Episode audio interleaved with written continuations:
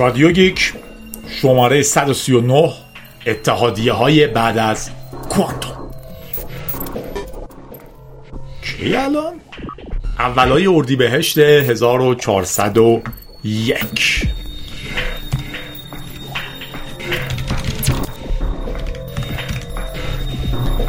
خب سلام جادی هم و خوش اومدین به یک رادیو گیک دیگه رادیویی که همراه شما دوست داره نگاه کنه به اتفاقات تکنولوژی ولی کمی عمیقتر یا کمی مهمتر از عددهای تکنولوژی. با ما باشین تو رادیو گیک شماره 139 و یادتونم هست که رادیو گیک هیچ حامی و اسپانسری به جز شما نداره. شما هم لازم نیست الزاما حامی و اسپانسر مالیش باشین. تشکر می‌کنیم از دوستی که 3000 ساتوشی داده یکی هم 2500 ساتوشی داد. ناشناس بودن. محمد صابر که دفعه پیش 15000 تا داده بود. 1401 ساتوشی یکی دیگه داده. امیر موسوی 10 یورو داده. امیر موسوی؟ 299792 تومن و 4 قرون داده. هومن موسوی 10 یورو داده. شاید این همین موسوی 10 یورو رو اشتباه کردم. شاید این همه موسوی کمک کرد. 1942 تومن ناشناس داده. یکی هم ناشناس دیگه 2000 تومن داده. اینا فکر کنم تست می‌کنن کار می‌کنه یا نه. و شاید هم شماره اسمو چک می‌کنن. نمی‌دونم. ناشناس 100 ساتوشی هم داده که برابر 4 سنت و از همشون ممنونیم. حمایت های مالی از اصلی رادیو گیک به جز عددهای بزرگی که بچه ها اینجا میدن مثل 10 یوروی موسوی در واقع از پیتریاناش میاد. Patreon.com slash جادی جادی. رو اگر برین اصلی ترین حمایت میشه. حمایت های مقطعی هم همیشه می‌تونن خوشحال کننده باشن از جادی.ir slash support. ولی در نهایت رادیو گیک برای این تولید میشه که من خوشم. از شما از شیر کردن و از هر چیز. رادیو گیک شماره 139 باشه اولین خبرمون که در واقع توی عنوان هم بهش اشاره شده تو عنوان به پست کوانتوم اشاره کردیم و اتحادیه پست کوانتومش از این خبر میاد. Open SSH goes post quantum دوران کامپیوترهای کوانتومی بعد از اون میشه post quantum Open SSH حرکت می‌کنه به post quantum switches to qubit busting crypto by default. ماجرا رو می‌دونیم خیلی هم زیاد هی پرسیده میشه. اگر به کامپیوترهای کوانتومی الگوریتم‌های کوانتومی و اینجور چیزا علاقه مندین تو شماره 88 رادیو گیک و 89 رادیو گیک خیلی مفصل در موردش حرف زدیم. مصاحبه با بهمن قنچی رو می‌تونید search کنین تو رادیو گیک یا رادیو گیک کوانتوم رو search کنین. ولی داستان اینه که کامپیوترهایی دارن ساخته میشن. آروم آروم. ما هنوز خیلی تو مرحله مقدماتیش هستیم. که شکل محاسبهشون با محاسبه‌ای که ما امروز داریم فرق می‌کنه. سه سال پیش یه مقاله جذابی رو منتشر کردند. dramatic sounding بود اسمش. به اسم Serious Security امنیت جدی مثلا. Post quantum cryptography and why we are getting it. مقاله در مورد اینکه دوران کامپیوترهای کوانتومی که بیاد و واقعا کامپیوترهای کوانتومی تو دنیای واقعی بتونن مسائل جدی ما رو حل کنن خیلی از رمزنگاری های ما به مشکل برمیخوره. کامپیوترهای کوانتومی کاری که می‌کنن اینه که یه شکلی از محاسبات رو نه الزاما موازیه با هم. توی فضایی انجام میدن که در واقع superposition کوانتومی اگر علاقه شماره 88 و 89 رو گوش بدین. در حالت عادی مثلا اگر من بخوام چک کنم که در فرمول فلان چه عددی رو بذارم جواب مورد نظرم پیدا میشه تو برنامه فعلی کاری که می‌کنم اینه. میگم از یک تا هزار بشمر هر دفعه عدد رو بذار تو اون فرموله ببین جواب اونی شد می‌خوای که می‌خوای یا نه. یا حالا فرمول های دیگه کشف کنید مسائل سخت اینجوری هم مجبورین همه حالت هاش رو تست کنید ولی کامپیوترهای کوانتومی اینجوری نیستن. کامپیوترهای کوانتومی اینجوری کار می‌کنن.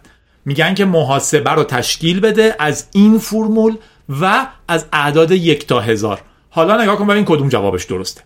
خیلی خام اگه فکر کنیم انگار می‌تونن همزمان همه فرمول ها رو جواب ها رو ببینن جواب درسته رو بردارن و ببینن آی چی بود. الگوریتم های مرسوم ما نیست. خیلی از الگوریتم های ما الان مقاومتشون به خصوص چیزایی که تو رمزنگاری استفاده می‌کنیم مبتنی بر اینه که پیدا کردن جواب از طریق سعی و خطا با تمام اعداد موجود یعنی در واقع بروت فورس کردن جواب تست کردن همه یه چیزای ممکن تا جواب ببینیم خیلی خیلی خیلی طول می‌کشه.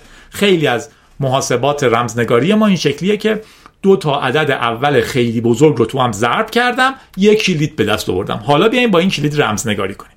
چون که هیچکی نمی‌دونه چه دو عددی تو هم ضرب شدن که به این کلید رسیدیم پس شکستنش هم سخت خواهد بود. خب این تو فرمولی که گفتم خیلی سخته. اگر بگم برای اعداد اول اول ده میلیارد تا عدد اول در برای عدد اول 10 میلیارد عدد اول اینا رو تو هم ضرب کن ببین آیا جواب شد. این خیلی سخته. ولی کامپیوتر کوانتومی بهش میگن که اینا اعداد اولن اینم جوابیه که می‌خوایم. کدوم دو تا رو توش ضرب کنیم؟ بهشون میگه اینه. در واقع یک ضرب می‌تونه جواب رو حل کنه. هنوز درست نشدم خیلی زیاد پرسیده میشه که اگر اینا بیان رمزنگاری چی میشه؟ از اون بیشتر پرسیده میشه که اگه اینا بیان cryptocurrency چی میشه؟ بیت کوین چی میشه؟ بیت کوین مگه مبتنی بر این نیست که ما اون کلیدها رو نمی‌تونیم بشکنیم؟ اگه کامپیوتر کوانتوم اومد چی میشه؟ ایده اینه که افراد بسیار بسیار بسیار حساستری به این مسئله از من و شما دارن در این مورد کار می‌کنن و اینها خورد خورد شروع می‌کنه سویچ کردن به سیستم های جدید. الان ما Open رو داریم که یکی از اولین برنامه های مهمیه که داره به یه رمزنگاری پسا crypto یی پسا ببخشید کوانتومی سویچ می‌کنه. یه مسابقه حالا در واقع competition بزرگی برگزار میشه از طریق United States Cryptographic Standard Body. NIST. اسمش NIST که در واقع سعی می‌کنن یه PQC پیدا کنن. پست کوانتوم کریپتوگرافی یه رمزنگاری که در مقابل کامپیوترهای کوانتومی مقاوم باشه. شکل نشکستنش وابسته به این نباشه که ما همه جوابا رو نمی‌تونیم در اون لحظه تست کنیم. کار سختی هم هست و یک سری شرکت کننده داره آدما الگوریتم پیشنهاد میدن الگوریتم با هم رقابت می‌کنن. چند تا پیشنهاد از نیست میاد بیرون. حتی چیزایی مثل مثلا SHA 256 یا 256 و اینجور چیزا هرچی بهش میگین هم اینجوری بیرون اومده. در واقع این مسابقات میگن که ما یه هش جدید لازم داریم پیشنهاداتون رو بدیم چک می‌کنن الگوریتم رو و خوبهاش رو منتشر می‌کنن. الان اوپن چه 9 سویچ کرده به NTRU پرایم به شکل دیفالت. خیلی این اتفاقش مهمه. نه فقط این رو اوورده بلکه الان شما هر اوپن چی که نصب کنیم به شکل default از version 9 به بعد که در واقع مهمترین ابزاریه که ما می‌تونیم وصل شیم به کامپیوترهای command line ی راه دورمون و سیستم های یونیکس و لینوکس رو مدیریت کنیم. همشون دارن از یک سیستم مقاوم در مقابل post quantum استفاده می‌کنن به اسم NTRU Prime اتفاق خیلی خیلی باحالیه. تو چیزایی که ما الان نصب کردیم هیچ تغییر اتفاق نمیفته اما قدم اول نسبت به این سوالی که وای اگر کامپیوتر کوانتومی اومدن زندگی من چی میشه؟ چون که 8 دوج کوین دارم جواب داده میشه. خبر بعدیمون دکمه میوته که احتمالا اون کاری که میگن و نمی‌کنه. نه اینکه این کارو میگن ولی اکثر ما فکر می‌کنیم وقتی که دکمه میوت رو می‌زنیم برنامه هم دیگه به حرفهای ما گوش نمیده. ولی یه مجموعه محقق اومدن بررسی کردن دکمه mute رو تو برنامه های video conferencing تو برنامه های app مختلف ویدیو کنفرانس نگاه کردن و گفتن که دکمه mute توش چی کار می‌کنه. نکته حساسشون این بوده که گفتن توی اکثر برنامه که ما چک کردیم از جمله Zoom، Slack، Microsoft Teams، Skype، Google Meet، Cisco Webex، BlueJeans، Whereby، GoToMeeting، Jitsi، Discord توی اینها رو ما چک کردیم و توشون اکثرا دکمه میوت الزاما ارتباط صحبت شما و برنامه رو قطع نمی‌کنه. حتی تو موارد حادتری اتفاقات حادتری میفته اول اینو بگم که میگن که تو 77 نیم درصد آدم هایی که ما ازشون پرسیدیم گفتن که انتظار دارن. وقتی دکمه میوت رو می‌زنن برنامه هم به صداشون گوش نده. ولی در موارد حاد مثلا بدترینش Webex Cisco که تو ایران هم خیلی مرسومه. شما دکمه mute رو که می‌زنین حتی صداتون به سرورهای سیسکو فرستاده میشه هنوز. فقط برای کسایی که تو میتینگ هستن پخش نمیشه. دکمه mute صدای شما رو قطع نمی‌کنه از برنامه. کماکان صدای شما آپلود میشه به سرورها و تنها اتفاقی که میفته اینه که کسایی که تو جلسه هستن در حال شنیدن صدای شما نخواهند بود. در واقع فقط یک توافق privacy برای شما نمیاره. مشکلم اینه که این خیلی شفاف گفته نمیشه. مطالب متنوعی هم داریم. تو خیلی از سیستم ها تحقیقات نشون میدن که از صدای محیط می‌تونن بفهمن که شما دارین چی کار می‌کنین. آیا دارین آشپزی می‌کنین؟ آیا دارین تایپ می‌کنین؟ آیا دارین موزیک گوش میدین؟ یا چی کار می‌کنین؟ در واقع با پیش قدرت پیش بینی خیلی زیادی همونجوری که حدس می‌زنین این کارو می‌کنن. این دلیل جذابیتش این مفهوم گوش دادن دائمی به صدای ماست. این تو تلویزیون ها قبلا دیده بودیم اتفاق میافتن تلویزیون هوشمند یه سریشون دائما صداها رو گوش می‌کردن و آپلود می‌کردن. طبق معمول اگر سریال سیلیکون ولی هم دیده باشین یه قسمتش در این باره بود. ولی پیشفرض ما در مورد دستگاه هامون اشتباهی. باید دقیق بخونیم و ببینیم چی کار می‌کنن. حالا که بحث امنیته بذارین جستجوی نشت رو هم معرفی کنم. جستجوی نشت یا leakfa.com leak l e a k لیک چک کردن آب. F a.com leakfa.com اجازه میده که ما سوابق نشتمون رو جستجو کنیم. این ماجرا که در ایران اصلا از طرف حکومت جدی گرفته نشده هرچند که تو حرفا زیاد هست و دائما اخبار خیلی ریلکسی میاد. تو رادیو هم خیلی هاشو شنیدیم که آره کل اطلاعات بانک فلان نشت شده الان. بعد خبر میاد که آره کل اطلاعات فلان جا نشت شده و شماره پلاک ها اسم پدر صاحب اتومبیل صاحب اتومبیل آدرس خونش تلفنش و شماره ملیش نشت شده. همینجوری اینا میاد بیشتر و بیشتر و بیشتر میشه و پرایوسی ما کمتر و کمتر و کمتر در واقع وجود داره. نتیجهش چیه؟ شما به راحتی می‌تونین در خیابون اگر دارین راه میرین یه ماشینی رو می‌بینین به نظرتون رانندش جالبه زنگ بزنین بهش و بگین سلام سوار ماشینتی الان داشتی از خیابون فلان می‌رفتی. به راحتی می‌تونین یه چیزی درست کنین که بره با یکی چت کنه و بگه که ای آره یک امرجنسی پیش اومده. مامانت الان از بیمارستان فلان که توش کار می‌کنه زنگ زده گفته این دو میلیونی که دیروز برات ریخته بودم و برگردون چون اشتباه شده. مثلا. در واقع حریم خصوصی ما بیشتر و بیشتر و بیشتر میره زیر سوال. توی یک کشوری که اتفاقا کلی سانسور و فشار و بگیر ببند در این حوزه داره. کاری که leakfa می‌کنه برابر سایت های خارجیشه که خیلی هم چیزای مهم و خوبی یعنی که شما می‌تونین برین توی leakfa.com شماره موبایلتون رو بزنین یا ایمیلتون رو بزنین. من ایمیلمو بزنم. و ببینین که چه اطلاعاتی از شما تا به حال نشت شده. کاری هم که می‌کنه که توی دیتابیسی search می‌کنه. چه بامزه. گفتی چی پیدا نکرده. تلفنمو که می‌زنم تقریبا همه چیم هستش. خوبیش که این تلفنه به ایمیل هنوز وصل نیست. تلفنمو دیگه اینجا نمی‌زنم. هرچند که همتون تلفن رو دارید بذاریم بزنم. و می‌بینم که از من چه نشتی وجود داره. حالا مثلا رو این گوشیم گفته که موارد افشا شده توی تلگرام نام نام خانوادگی نام کاربر شناسه کاربر شماره تلفن همراه. یعنی به سادگی. اگر شما هر آدمی رو در اینترنت ایران ببینین با هر آیدیگی می‌تونین بهش زنگم بزنین. چون که یه سیستم اینا داشتن که قرار بود که این اطلاعات رو جمع کنه از طریق یک روشی که خب خیلی بدیهی واضحه فکر کنم قبلا تو رادیو که موردش حرف زدیم و بعد اون اطلاعات افشا شده. میگه تو پلیس راهور نام نام خانوادگی نام پدر شماره ملی شماره شناسنامه تاریخ تولد شماره تلفن همراه شماره تلفن ثابت آدرس نشانی شماره پلاک خودرو خودرو برند خودرو نوع خودرو رنگ خودرو شماره بدنه خودرو شماره سریال موتور تولید کننده وی نون تاریخ شاید در صورت قضایی صادر شده برای خودرو شما هم وجود داره در اینترنت. دستتون درد نکنه. یه تکنیک هم گفته که در واقع ما این استفاده می‌کنیم برای اینکه دیتاهای شما الزاما وصل نباشه به دیتاهای دیگهتون که خیلی ایده فوق و مقاومی نیست ولی در نهایت این که به این فکر کردن خوبه. یعنی شما نترسین که بیاین تلفنتون رو اینجا بزنیم ما تازه تلفن شما رو ذخیره کنیم که این آدم نگران بوده. به هر حال امیدواریم که در این مورد ما حداقل حقوقی داشته باشیم. در واقع وقتی این افشا میشه پلیس راهور باید پاسخگو باشه و من باید یک جریمه جدی بگیرم. ولی خب ما جایی هستیم که جریمه جدی کسی به ما نمیده ولی ما رو جریمه جدی می‌کنن مثل چی؟ خلاصه. بریم خبر بعد خبر بعدی ما خبر نیست ولی بحث جالبیه. یه مصاحبه نسبتا طولانی کرده با CTO بزرگترین ISP اوکراین در مورد وضعیت فعلیشون. چجوری شبکه رو نگه داشتن؟ چجوری بعد از حمله شوروی به شوروی نه. الان بهش میگن روسیه.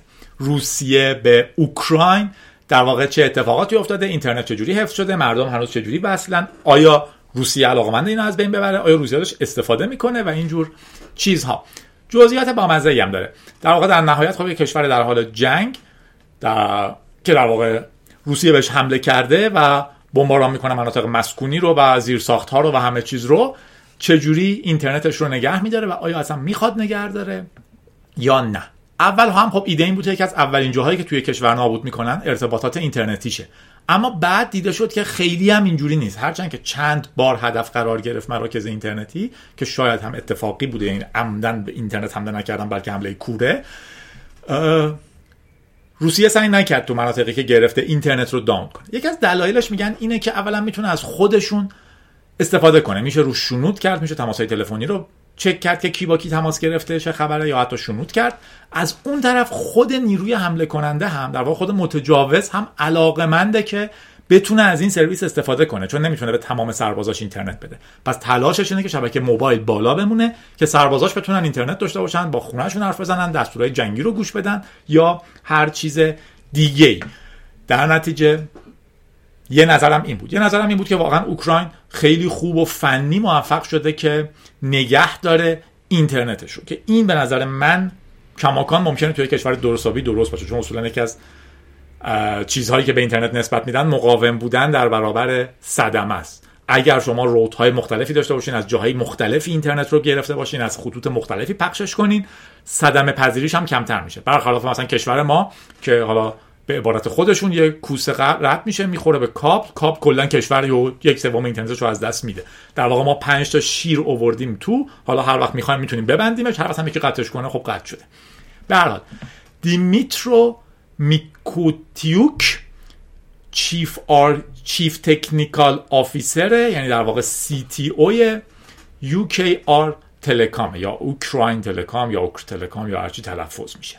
بزرگترین شرکت مخابراتی و اینترنت دهنده کشور تو 2013 24 هزار تا کارمند داشته و در واقع متعلق بوده به دولت ولی بعد یه آدم خیلی پولداری این رو می‌خره و شرکت خصوصیش می‌کنه و یه شکایتی هم می‌کنه از دولت و برنده هم میشه که شما وقتی دستتون بود به اندازه کافی و درست توسعهش ندادین برای مردم.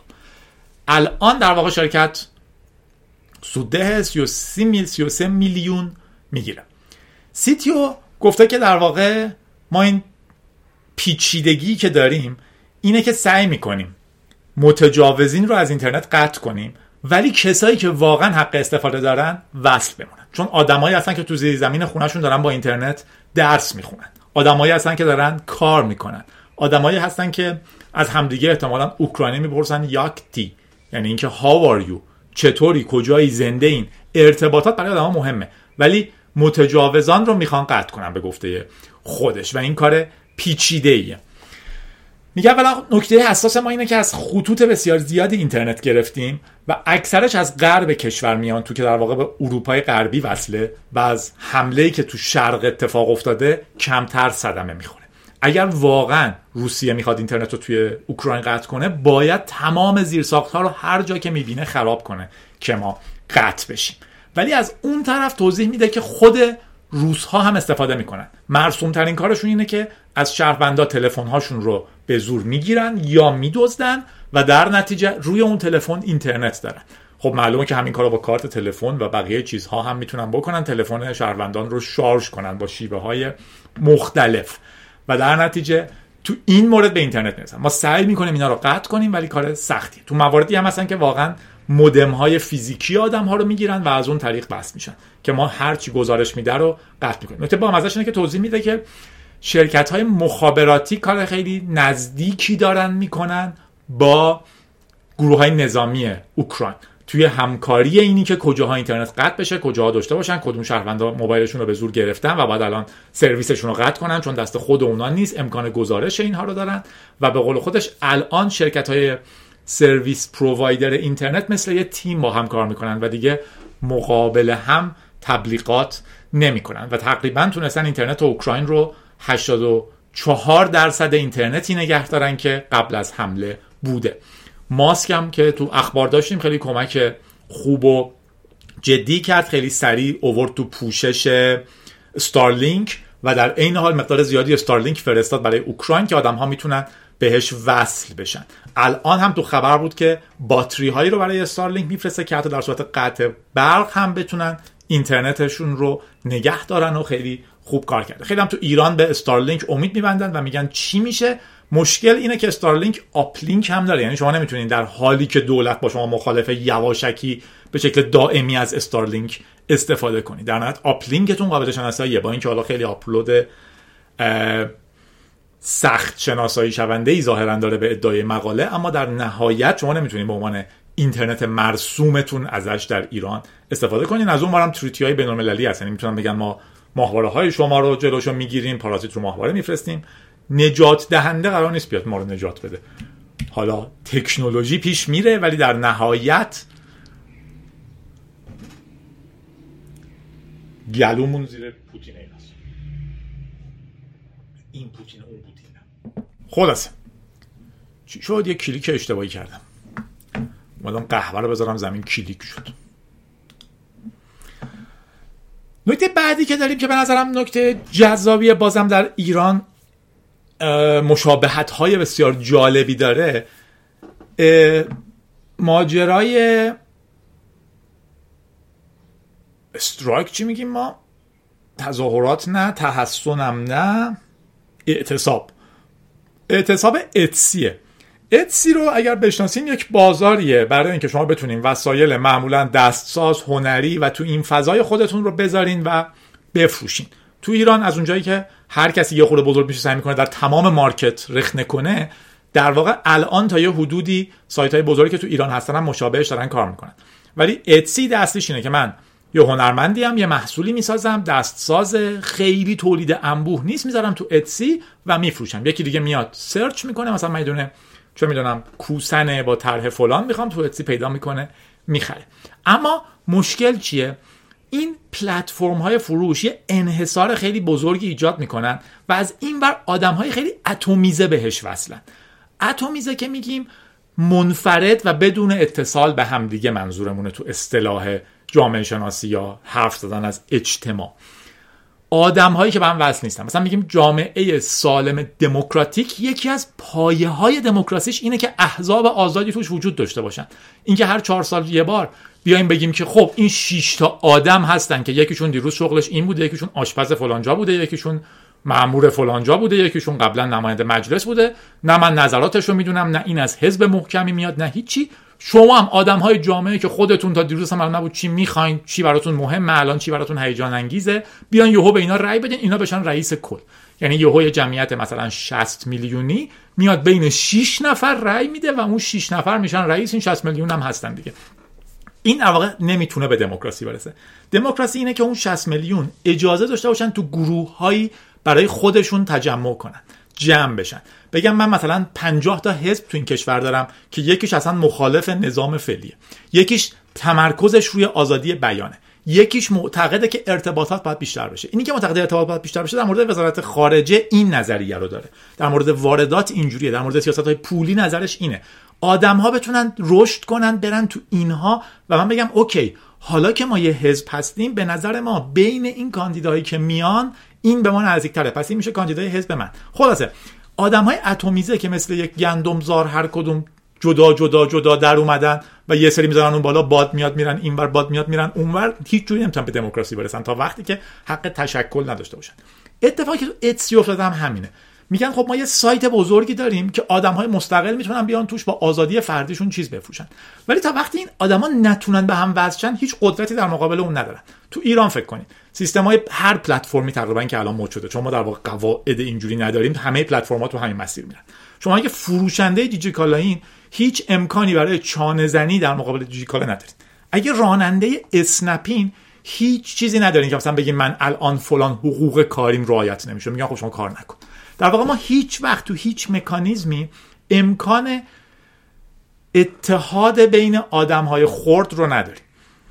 حالا از انواع اتحادی گرفته تا برنامه نویسان. الان فروشنده های اتسی گفتن که ما می‌خوایم امکانات چانه زنیمون رو در مقابل پلتفرمی که توش کار می‌کنیم و انقدر داریم بهش سود میرسونیم بیشتر کنیم در نتیجه ما یه اعتصابی می‌ذاریم. از 11 تا 18 اپریل بود. در واقع هفته گذشته که این رادیو بعدش داره ضبط میشه.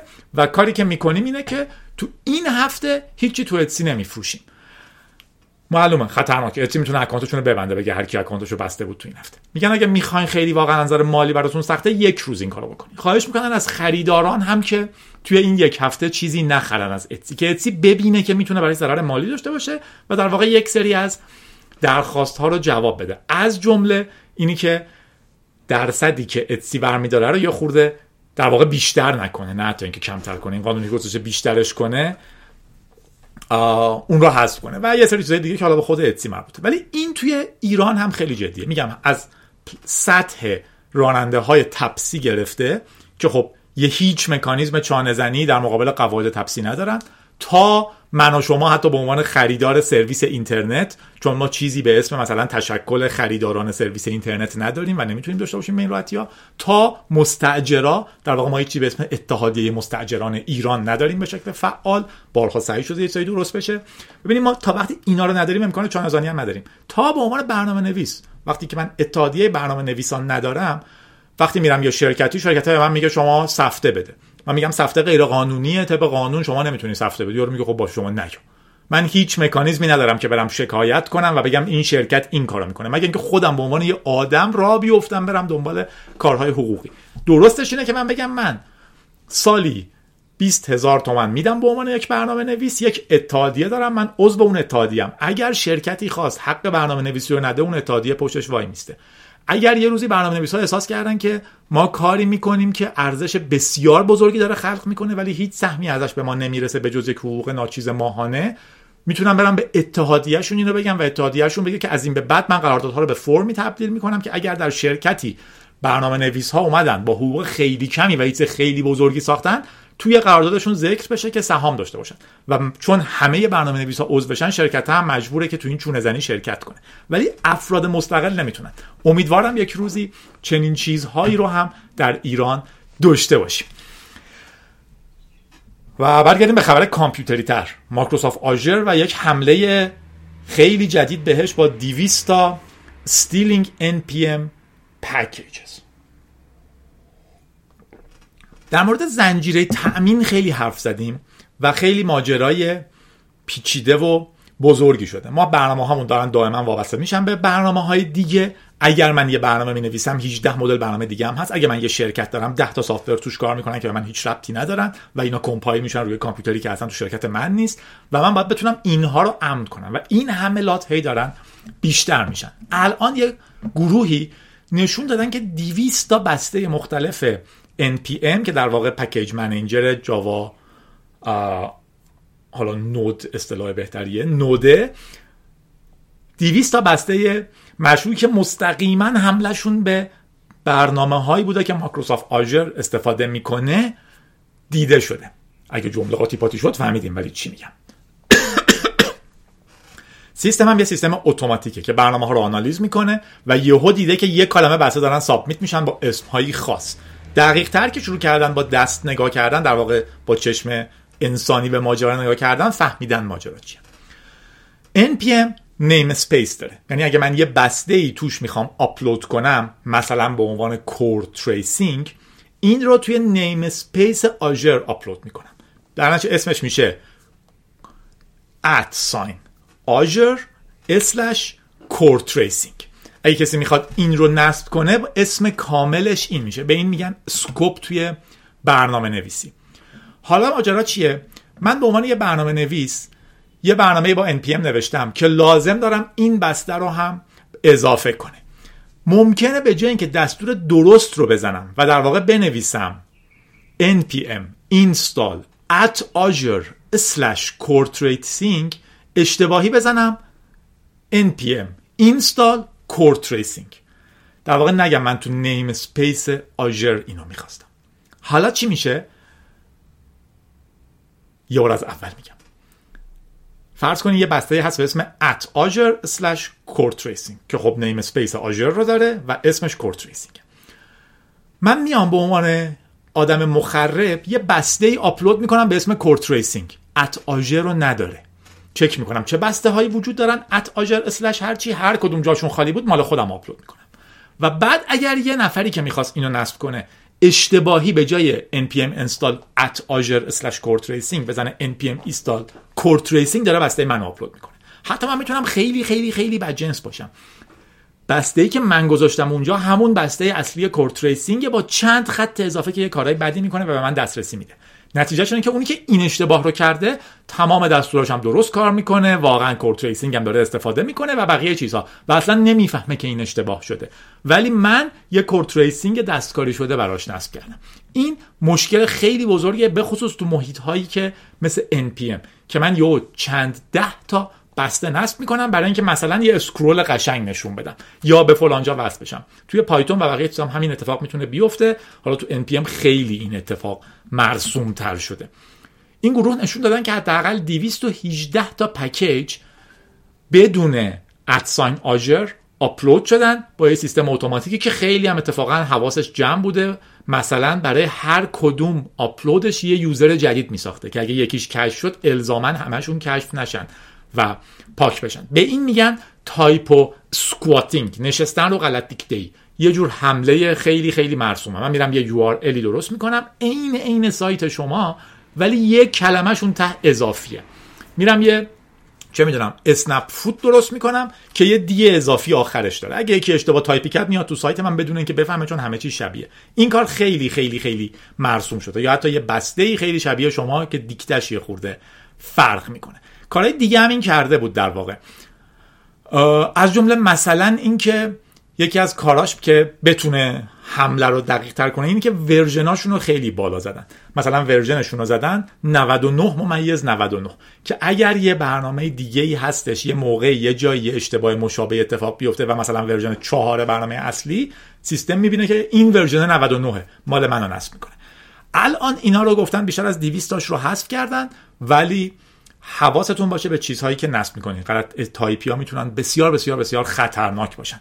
پیشنهاد مقاله اینه که captcha اضافه کنین به آپلود که حداقل نشه این کار اتوماتیک کرد یا به درست کردن user. و همچنین اتوماتیک package filtering باید تقریبا همه جا به وجود بیاد. یعنی شما باید SAST داشته باشین Static Application Security Testing و DAST Dynamic Application Security Testing. چیزی که داره آپلود میشه. رو ببینه که داره چیکار می‌کنه چه تغییراتی کرده این حجم تغییراتش چقدره و اینجور چیزها و یک آلارمی بده در صورت هر حساسیتی. فکر کنم تو رادیوی قبلی هم اینو داشتیم. حمله های تا این حدم رفتن که در واقع من یه پکیجی دارم که همه استفاده می‌کنن. من یک روزی یه چیز بدی بهش اضافه می‌کنم. این رو چجوری می‌خواین جلوشو بگیریم این ماجرا بیشتر و بیشتر و بیشتر داره دیده میشه. ولی توی خط دیگه به یک حمله بسیار بسیار بسیار عجیب دیگه نگاه کنید. خودش بهش نمیگه حمله ولی چی می‌شد اگر از یه تیکه صدا شما می‌تونستین چهره طرف رو بازسازی کنید؟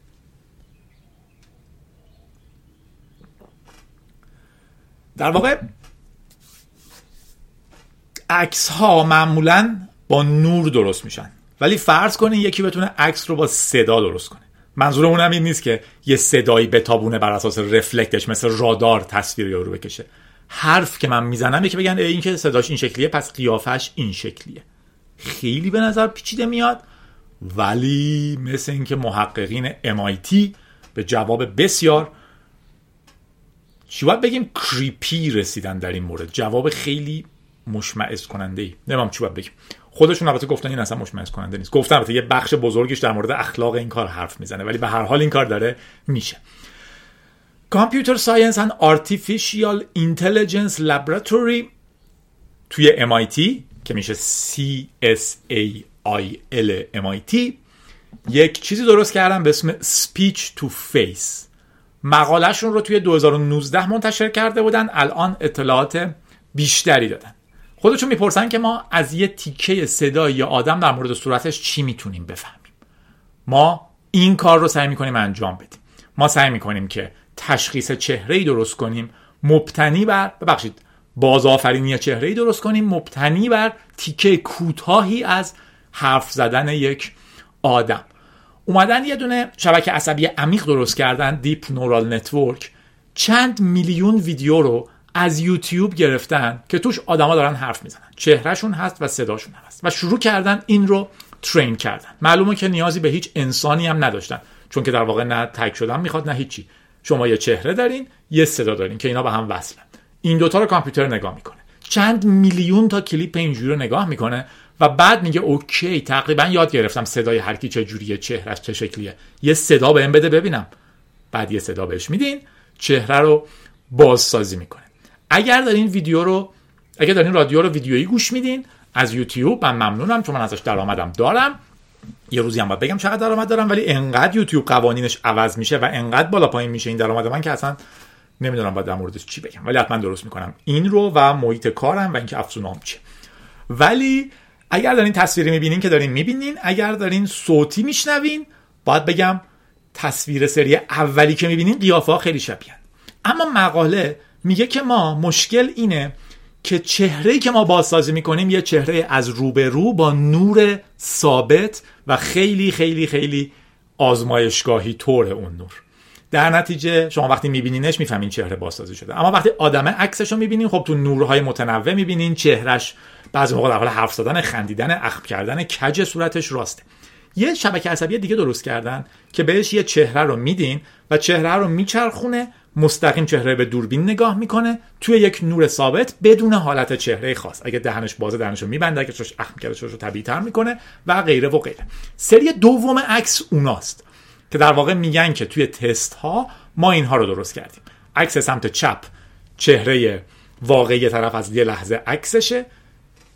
تصویر وسط چهره که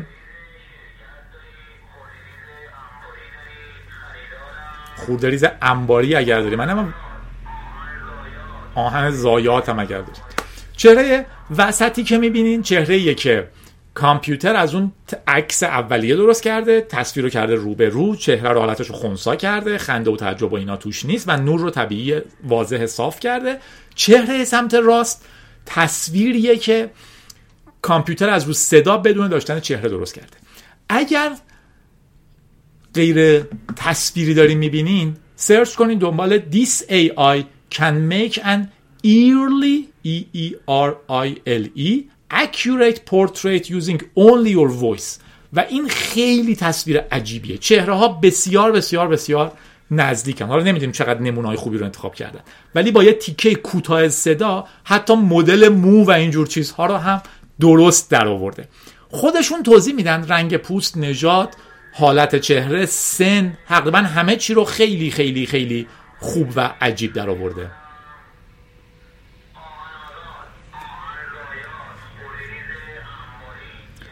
خودشون در مورد اخلاق و مشکلات متنوعش حرف می‌زنن میگن اولا خب یک پیش قضاوتی داره مثلا پسرهای جوون رو خیلی وقت دختر تشخیص میده چون صداشون هنوز خیلی مردونه تر نیست. بعض موقع توی صدا پیری مسنی رو اشتباه تشخیص میده.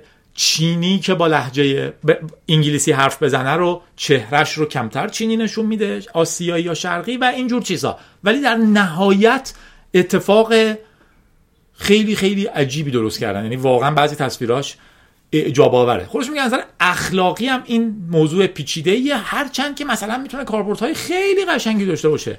به فرض شما اگر یه چیزی مثل سیری دارین یا یه دستگاهی دارین که با صوت با شما حرف می‌زنه شما می‌تونین چهره متناسبی روش بذارین که مغز شما حس کنه که وای چقدر طبیعیه که داره اینو میگه این صورته.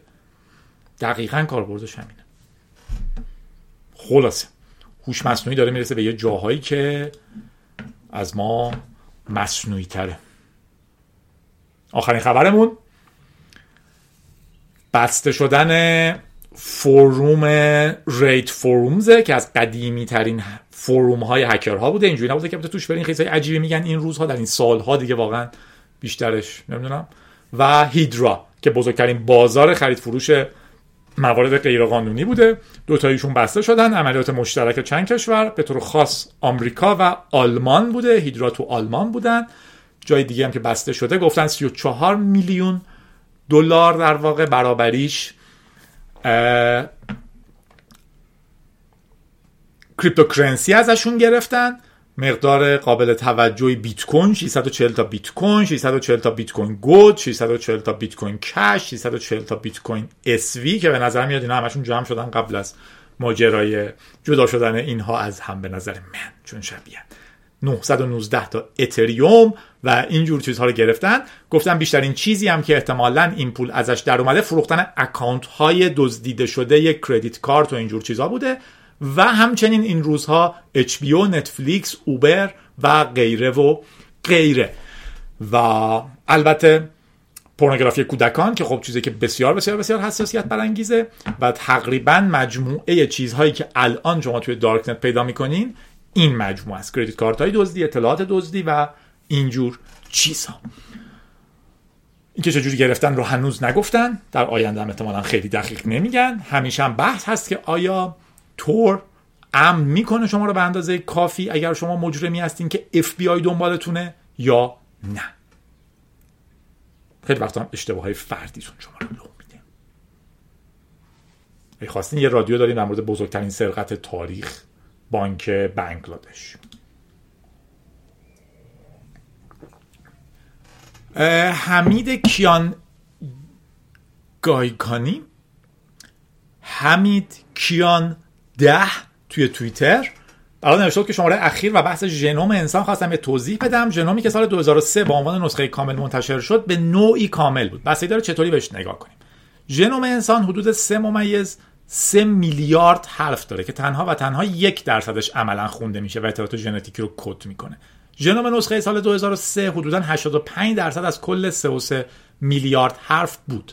85 درصدی که تمام اون یک درصد functional رو شامل می‌شد. پس میشه گفت این نسخه که به لحاظ کاور کردن بخش کد کننده کامله و در مقالات هم چیزی جز این گفته نشد. و حالا اینکه در موردش کلی جوک ساخته شده بیشتر شوخی های آکادمیکه. حالا اون 15 درصد باقی مانده چه بود و چرا سیکونس نشد؟ بخش هایی از ژنوم بود که یا به شدت فشرده بود مثل تیلومرها اگر درست بگم یا اینکه خیلی تکرار داشت. مثلا AGTC, TAGTC و غیره همینجوری ادامه بدید. رو در نظر بگیر که هزار بار پشت سر هم تکرار میشه. مپ کردنش با هر الگوریتمی غیر ممکنه تکنولوژی خوندن و مپینگ این بخش ها تازه 3 4 سال ابدا شده. و خب الان نتیجهش میشه نسخه کامل که جای تعجب نداره. اگه دو سال دیگه نسخه کامل ترم بدن. ضمن اینکه ما به صورت تئوری می‌دونستیم که اون نوای خونده نشده احتمالا اطلاعات خیلی عجیبی هم ندارن. ولی از اونجایی که علم قلم رو به ناشناخته هاست لازم بود که حتما واردش بشن و بخوننش. یک تصحیح هم لازم بود. جایی که به جانک دی ای اشاره کردی. اینکه جانک به همون 99 درصد از ژنوم میگن که مستقیما مسئول تولید پروتئین ها نیست. و البته این هم تنهای شوخیه. چرا که نقش همون 99 درصد اصلا کمتر از بقیه ژنوم نیست و مثلا یک وظیفه همین آشغال ها رگولیت کردن فرایند هست یا مثلا وجود جانک دی ای باعث میشه که احتمال وقوع جهش ژنتیکی در قسمت های کد کننده یک به 99 باشه. نکته جالبی بود. و خب این شانس بقای موجود رو خیلی بالا می‌بره. امیدوارم منشنم رو ببینی و اگر هر کسی این رو می‌خونه سوالی داشته باشه در خدمتم. بعضی میگن توییتر توش همش دیگه چرند شده. بعضیا میگن نمی‌دونم چرا این. چی میگن؟ feed توییتر فارسی چی شده؟ بستگی داره شما کی رو follow می‌کنین. حمید کیان ده. اگر دوست داشتین در حوزه ژنتیک ببینین. حامد رو می‌تونین follow کنین. ژالینوکس رو معرفی کرده بودم توی ویدیو یک دو روز قبل. هر کی می‌بینیم چطور پرت می‌زنه چطور پرت ریتوییت می‌کنه یا هر چیزی چطور ببینید که شما نمی‌خواین ممکنه که بگید من trend روز برام جالبه که میگه من اخبارا می‌خوام از توییتر ببینم. ولی می‌تونید این کارو بکنید در این حال می‌تونید لیست هم درست کنید مثلا من یه لیست دارم آدمایی که ازشون چیزی یاد می‌گیرم. اکانت هایی که معمولا توییتی که می‌کنن آموزنده از آدمای خفنی تو دنیا یا اکانت دارم دوستای صمیمی کسایی که حتما می‌خوام توییتاشون رو ببینم. یکی دیگه هم دارم feed بزرگم که خب وقتی اون میره همه جور چیزی از توش رد میشه و فانم هست. اگر دیدین کسی چرم پرند می‌نویسه هرس نخورین. آنفالو کنین. رادیو 139 بودیم. اتحادیه های بعد از کوانتوم. ماجراهای ایران هم داشتیم. ماجرای معلم ها رو داشتیم. منم اینا رو باید چجوری جدا بذارم وسط اخبار یا نه. و توییت قطع شدن اینترنت معلم هایی که تو تجمع شرکت کرده بودن. اینترنت طبقاتی داره قدم به قدم پیش میره دیگه. الان آدمایی هستن که اینترنت بدون فیلتر دارن. آدمایی هستن که اینترنتشون قطع میشه چون در فلان جا شرکت کرده بودن. آدمایی هستن که اینترنتشون رایگانه. بعضیا هستن که همه مدل خلاصه. حواستون باشه تو چه مسیری داریم میریم تو اون بحث اتحادیه هم که گفتم یکی از مهمترینش همین. معلم ها تلاش می‌کنن که یک حق چانه زنی به عنوان نیروی قوی تر داشته باشن. ماجراهای آروان رو داشتیم ابراروان ایران ابر یا هر چی بهشون میگن. نظر من در موردش می‌دونین دیگه. این چند وقت اون کنفرانسشون رو برگزار کردن که خب خیلی پر سر و صدا شده باز شد دوباره بهشون خیلی حمله بشه حرف زده بشه ماجراها رو بیاد. نظر من در موردشون تقریبا شفافه. اولی که شروع کردن آدم های باحالی بودن. دوست داشتن کار تکنیکال بکنن احتمالا ولی در نهایت شعار زندگی من یکیش اینه که پر شدن از تقوا تدریجیه. شما قاطی یه چیزی میشین بدون اینکه بعد از پنج سال باور کنین که اونجایی هستین که هستین. حداقل اگر اون موقع یهو برگردین. چی گفتم؟ پنج سال پنج والا حفظ کنین. اگر الان بهتون میگم پنج سال بعد فلان کارو دارین می‌کنین میگین نه من هرگز. ولی وقتی قدم به قدم قاطیش میشین قاطیش میشین. و فکر می‌کنین وای من الان فلانه زمانم. خلاصه. به نظرم اولاش آدمای خوب تکنیکال معقولی بودن که شروع کردن. معلومه اشکالات فنی بسیار بسیار زیادی به کارشون وارد از جمله اون باری که هارداشون پاک شد و هیچ بکاپی نداشتن. نتونستن برگردونن کلی. حداقل شرکتی که من می‌شناسم دوتاشون کاملا از بین رفتن تقریبا با همون اتفاق. ولی اینکه شرکتی که مثلا بکاپ نداشتن خودشون هم جای بحث هست ولی خب در واقع اون هم تکنیکالی خراب بود. کنفرانس اولشون که من رفتم کاملا فکر کردم که خب این چیزی نیست که من دیگه دوستش داشته باشم به هیچ وجه. حالا هیچ وقت هم از نزدیک خیلی ندیده بودمشون چون که دود بیاد و نمی‌دونم ادای جابز در بیارن و اینا اصلا آدمایی نیستن که من در روز بخوام با کسی که انقدر ظاهر براش مهمه بچرخم. نه اینکه بده اگه می‌خواد شرکت بزرگ کنه همونه دیگه ولی اون تقوایی که تدریجیه. توی آبان که از سوراخ‌های اصلی بودن که آدم‌ها از طریقش به اینترنت می‌رسیدن.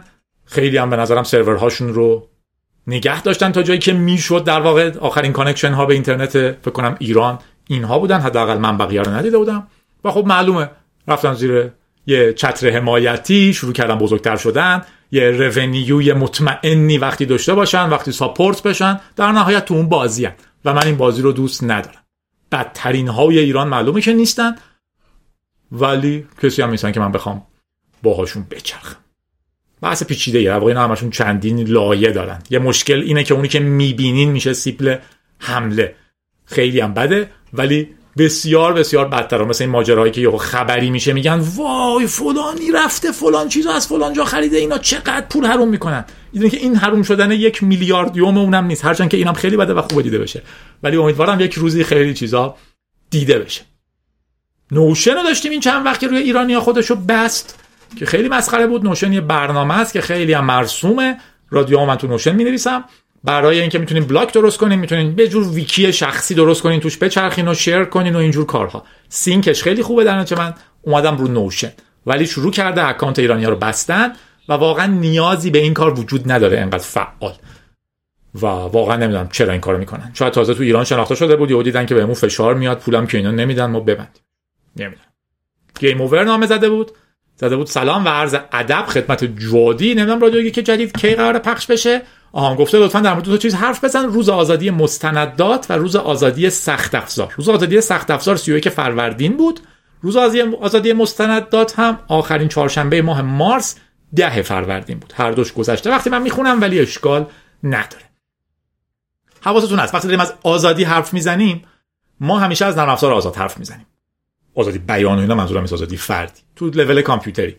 ولی مستندات آزاد و سخت افزار آزاد هم دو تا پله بعدیشونن. من نمی‌خوام الان چون این ایمیل اینجاست اصلا رو حرف بزنم. کلماتو که شنیدین می‌تونید خودتون برین دنبالش. ولی ایده مهمیه.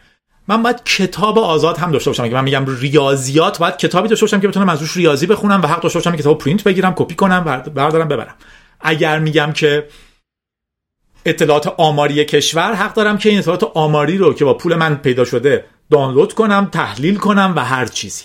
و غیره و غیره. سخت افزار هم که معلومه. کامپیوتری که داره روش ران میشه یک خطی باید وجود داشته باشه که آدم‌ها بتونن به شکل آزاد بسازنش. حالا ممکنه ساخت سی پی خیلی سخت باشه ولی من اگه یه بازوی رباتیک می‌خوام بسازم همون قدری که یکی رو نرم افزار آزاد داره کار می‌کنه می‌تونه شماتیک های بازوی رباتیکش رو هم آزاد بذاره من بسازم. اگر یکی رزبری پای می‌سازه می‌تونه بگه من معماریم اینجوریه و شما حق دارین این رو بسازین و بهترش کنین. و بقیه چیزها. میریم تبریک ها و تقبیه ها که البته دیگه تبریک هاست. تقبیه ها رو بالا گفتم. 24 فروردین تولد دیانوش رو از طرف دیانوش و جادی تبریک میگیم. از طرف من یعنی مرتزا و هر کسی که دوست داری تولد بهار همسرم رو تبریک بگو. بهار 16 فروردین به دنیا آمده و ما بهش تبریک میگیم. می‌خواستم تولد خانمم خدیجه رو از طرف خودم بهنام تبریک بگی. تولد مبارک باشه. خدیجه از طرف بهنام. جواد 27 یازدهمین سالگرد ازدواجشه. من می‌خوام از طرف جادی و جواد به مرزیه تبریک بگم. مرزیه جون تو کارها و تصمیمات پشت کار داشته باش. پرقدرت کار ساخت اکسسوری های چرمیت رو ادامه بده. ببخشید که خود لنگیدم گفتم شما فکر باید تبلیغ هم اینجا بکنیم که برین کارهای مرزیه رو بخریم. آریان خوشحاله که سالگرد دوستیش با نیلوفره. ایول حسابی خندون باشین از طرف امیر و جادی تولد شیوا که هفت اردی بهشته رو تبریک میگیم. مصطفی گفته اگر شد که معلومه میشه اصلا رادیو رو میگیم که اینا رو بگیم. تولد عشق سحر که 21 اردی بهشته رو تبریک میگه. پنج ساله که عروسی کردن و زندگی مصطفی خیلی خیلی بهتر شده. یادآوری همیشگی تبریک ها عشق رو باید زنده نگه دارین. عشق رو باید بسازین.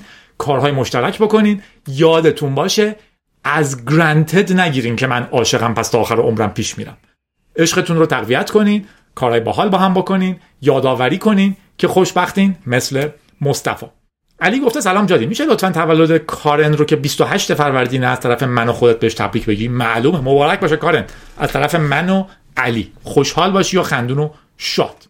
از طرف علی هم به همسرش نازی میگیم که ما به نازی افتخار می‌کنیم. امیدواریم هر چی می‌خواد برسه. برنامه نویس بلاکچینه و خیلی هم باحاله. سعید برام از سربازی شعر فرستاده. مثل که این شعر رو زمانی که با احسان سربازی بودن گفته تولد احسان به سعید. به هر حال سعید و احسان تولد همدیگر به همدیگه تبریک میگن هر کدوم که تولدشه. سعید نوشته تکرار قریبانه چی؟ تکرار غریبانه روزهای سربازیت چگونه گذشت؟ وقتی روشنی چشمهایت در پشت task های مه‌آلود پادگان پنهان بود. با من بگو از لحظه لحظه های مبهم کد زدنت. از تنهایی معصومانه commit هایت.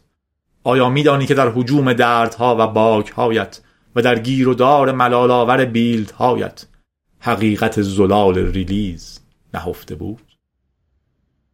حالا به استقبال رفتن تو شعر. آریان خواسته که از نیلوفر به خاطر سالگرد دوستیشون تشکر کنه و بگه که کنارش خوشحال ترینه آریان و نیلوفر خوشحال باشین. کاپیتان هادوک گفته که ممنون میشم. اگه تو رادیو که بعدی تولد ترانه رو از طرف کاپیتان بهش تبریک بگی و بگی که از دیدن پیشرفتش توی کارش خوشحالم و همچنان مثل کوه پشتش ایستادم. کاپیتان شما مثل کوه وایسادی مثل اقیانوس پشتته. مثل اقیانوس تو کاپیتان شناور. مثل اقیانوس دوستش دارم. خلاصه. تولد فاطمه رو از طرف همسرش هادی که روز تولدش رو با دوچرخه تو سفره تبریک میگیم مبارک باشه فاطمه. و تولد ابوالفضلم هفت اردی بهشته خودم تبریک میگم. وحید گفته تولد بهترین دوستش مجتباست. 19 اردی بهشت. بهش تبریک میگیم. 13 ساله که دوستیم. فکرشو بکن یعنی از چهارم دبستان چون زنگای ورزش به جای فوتبال کتاب داستان میخوندیم. ما هم به جای فوتبال یه معلم ورزشی داشتیم فازو گرفته بود که شما می‌تونید شطرنج هم بازی کنین. شطرنج بازی می‌کردیم. یه معلم ورزش خل دیگه هم داشتیم که معتقد بود که باید هندبال هم بازی کنیم چون خودش هندبال بود. ما رو اون آسفالت مدرسه هندبال مجبور بودیم بازی کنیم با این توپای پلاستیکی دولایه و موقع بهش می‌گفتیم. بعد بخیس خیس خون خون خالی میمدیم دیوانه. خوش خندون باشین جادی بودم و امیدوارم روحیتون رو حفظ کنین. همه چیزیه که ما داریم. نه چیز دیگه هم داریم ولی اصلا همشون باحال‌تره. حداقل تا وقتی اینو داریم بقیه چیزا خیلی باحال میاد. خندون باشین.